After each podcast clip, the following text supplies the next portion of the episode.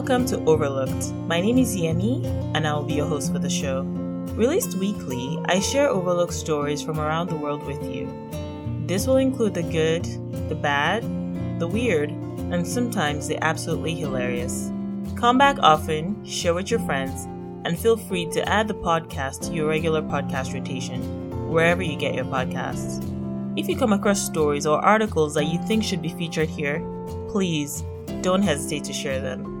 Now, it's time for this week's episode.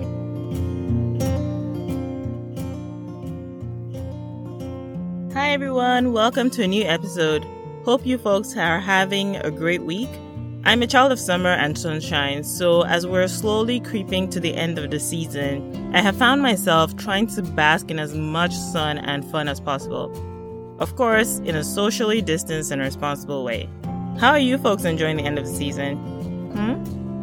Alright then, let's start this week's episode with a bit of rubbish. And pun is absolutely intended. Thai authorities in the popular Khao Yai National Park near Bangkok will start to send rubbish or garbage back to tourists that leave their garbage behind, according to Thailand's environment minister. If you're wondering how the Thai authorities get these addresses, all visitors to the park have to register at the park with their address. And that's not all. The offenders will also be registered with the police and blacklisted. The Environment Minister, Varawut Silpa-archa, posted pictures of litter collected in a cardboard parcel that were ready to be shipped on his Facebook account. Posted pictures of litter collected in cardboard parcels that were ready to be shipped on his Facebook account. He warned, Your trash will be sent back to you. He also added that littering in a national park is an offense and it is now punishable with up to five years in prison, in addition to hefty fines of up to 16,000 US dollars.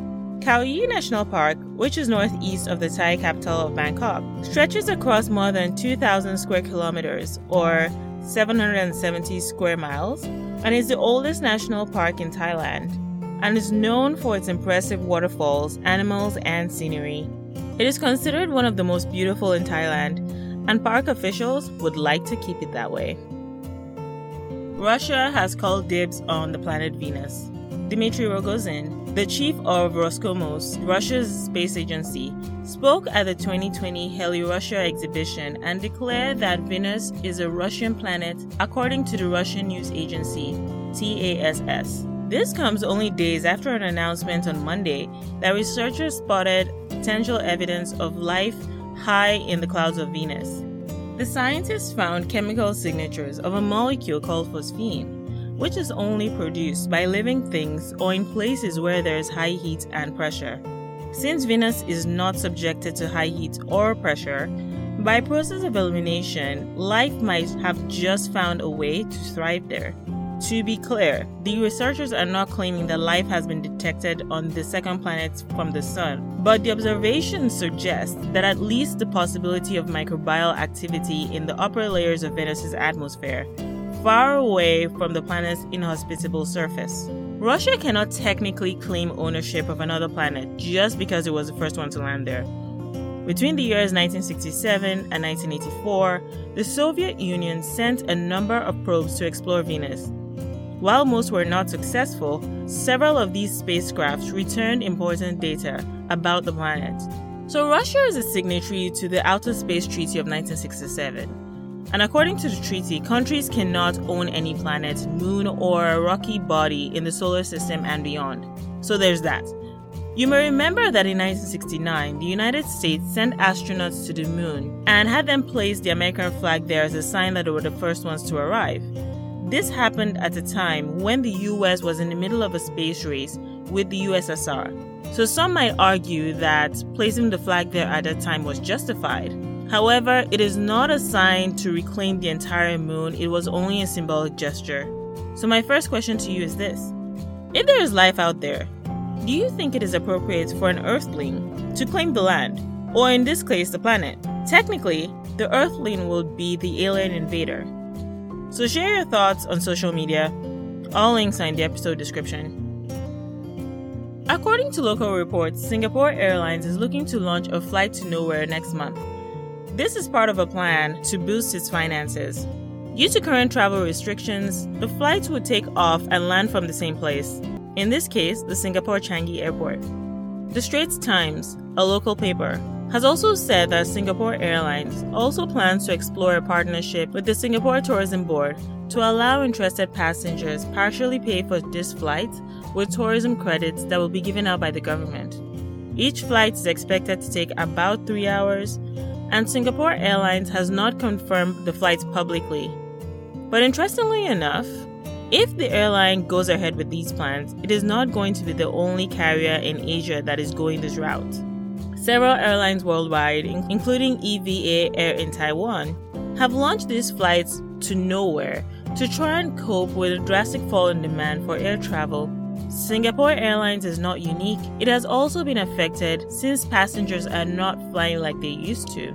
In fact, the company has recently announced that it will cut around 4,300 positions.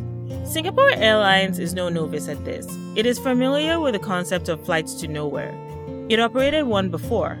As part of a charity program in 2015, the airline carried more than 300 beneficiaries of the community chest. These included children with special needs and the disadvantaged elderly. Well, this seems fun. Would you guys take a flight to nowhere? I personally do not enjoy the pre flight or actual flight experience. The part of traveling I like is getting to my destination. Everything else is just a means to an end. Let me know on social media. Tanzania and Uganda have signed an agreement that paves the way for the construction of 1,445 kilometers of crude oil pipeline. The 3.5 billion US dollar project will connect Uganda's oil fields to Tanzania's port of Tanga. The signing ceremony was attended by the presidents of both countries. Oil reserves were found in Uganda in 2006 but production has been delayed partly due to limited infrastructure, including an export pipeline. After years of discussion, the pipeline's particular route has been confirmed. It will connect oil fields in Uganda's Lake Albert region to the port of Tanga on Tanzania's Indian Ocean coastline near the Kenyan border. Work on the pipeline will begin at the end of the year and is expected to carry nearly 200,000 barrels of oil per day when complete. But there has been an outcry from environmental groups. These groups have warned that the project could come at a huge cost to some Ugandan communities. In a joint report by the International Federation for Human Rights, FIDH, and Oxfam, they estimate that more than 12,000 families might be displaced, with the risk that these families may lose both their land and their livelihood. These organizations do not believe that the compensation given will be enough to satisfy local inhabitants, given the track record of multinational companies versus local communities. They further highlight that the current pipeline plans do not take local customs into consideration. In some Ugandan villages where families have already been resettled, clans have been mixed together and they are now living one on top of the other. Meanwhile, certain crucial components of the common good such as wells and pasture lands that is typically shared with neighbors, cannot be moved. Conservationists have also warned that ecosystems are at risk from the drilling in Uganda's nature reserves. All that being said, the project is expected to have economy wide benefits. For example, about 80% of the pipeline will run through Tanzania, and according to Reuters, the project is expected to create more than 18,000 jobs for Tanzanians. Barbados will remove Queen Elizabeth II as its head of state and declare itself a republic by November 2021. The Prime Minister, Mia Mottley, said in a written address that it was time to fully leave their colonial past behind. The former colony has been independent from the UK since 1966, but kept a formal link with the monarchy and Queen as a non political leader. Most Caribbean countries have kept formal links with the British monarchy after receiving independence but Barbados will join Trinidad and Tobago, Dominica, and Guyana in cutting ties if it proceeds with this plan. Jamaica has also indicated that it plans to make the same transition, as well as the UK. 14 other countries will remain under the rule of Queen Elizabeth II when Barbados becomes a republic in 2021.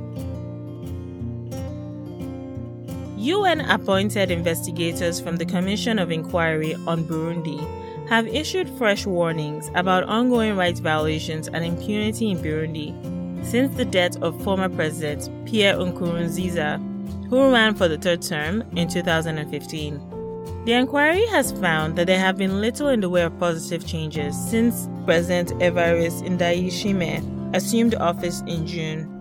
In a virtual press conference, Commission of Inquiry Chairperson Doudou Diène warned that policy shifts, appointments, and public statements by the new government showed more cause for concern and warning than promise. This was because key positions in the new government included individuals who had been identified as having committed rights violations in previous administrations and who also face international sanctions. Mr. Diène also added that a majority of the new appointments were from the military, and there continued to be no way to bring these violators to account inside the country. In their fourth and final report before their mandate comes to an end, the investigators also focused on serious violations committed on youngsters under the age of 18, who make up over half of Burundi's population. They found that a lot of these youth were forcibly recruited into the ruling party's youth league, and in other cases, they were harmed in place of their family members. They also highlighted that amid systemic economic mismanagement, no less than 74% of the population live in multidimensional poverty. During the past four years, the Commission of Inquiry on Burundi has been the only independent international mechanism to document, monitor, and report on human rights violations in Burundi. The report will be formally presented to the Human Rights Council on Wednesday, September 23, 2020. Ugandan forces are searching for more than 200 naked inmates who escaped in a jailbreak last week Wednesday. Many of the 2019 escapees stripped off their yellow uniforms to avoid being identified as they fled into the wilderness in Moroto, in northeastern Uganda. The military said that they are hardcore criminals who were jailed for offenses related to, wait for it, cattle theft. The inmates also took off with several arms. They broke into the army and stole 15 high powered rifles. The site has been put under lockdown as the hunt continues, but it is doubtful that they will be able to survive in the mountains for long, especially since they have no food or clothes in an environment that is known to be extremely harsh and hostile. More than 12,000 people are in need of emergency shelter after fires tore through Greece's largest refugee camp. The blaze broke out after midnight in the overcrowded Moria camp, which was originally meant to house just 2,000 people in the island of Lesbos. The island has now been put under a state of emergency for four months for public health reasons, and police reinforcements have been sent to help keep order. There are no reports of injuries, thank goodness, and fire and police services have said that the cause of the blazes remain unclear. Lesbos was Europe's busiest crossing point in 2015 and 2016 for mass movement of refugees, many that are fleeing war in Syria. Police have since launched an operation to rehouse the refugees and migrants who had been sleeping rough after their camp was destroyed in the fire. The new Kara Tepe camp, near the island's main town of Mytilene, was made on a former military firing range and is close to the remains of the Moria site. And just like that, this is our very last story for this week. So, back in June, news emerged about a new bionic eye created at Hong Kong University of Science and Technology. It was said that the eye could restore sight and might even offer night vision, so more like a superhero kind of eye. Now, a team of researchers and doctors in Australia are preparing for the world's first human clinical trials of a bionic eye in hopes of soon distributing the innovative technology on a global scale. The vision device, called the Gennaris Bionic Vision System, is the result of a 10 year project and can theoretically restore vision for the blind using brain implanted microelectrodes. This is just one of the numerous research groups around the world using new tech developments to provide solutions for some of the trickiest human medical conditions. And just like that, this brings us to the end of this week's episode. Thank you for listening and have yourselves a great week.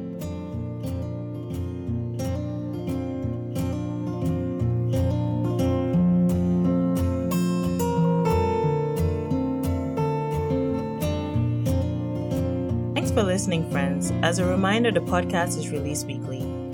Subscribe or follow across social media to be notified when a new episode is released. Overlooked is a Tunuka Media production, which also includes shows like Africa in My Kitchen, with more on the way. Follow Tunuka Media on Instagram, YouTube, Facebook, and Twitter to connect to say hi or to be on the forefront of upcoming shows and program schedules. Until next time, I'm your host, Yemi.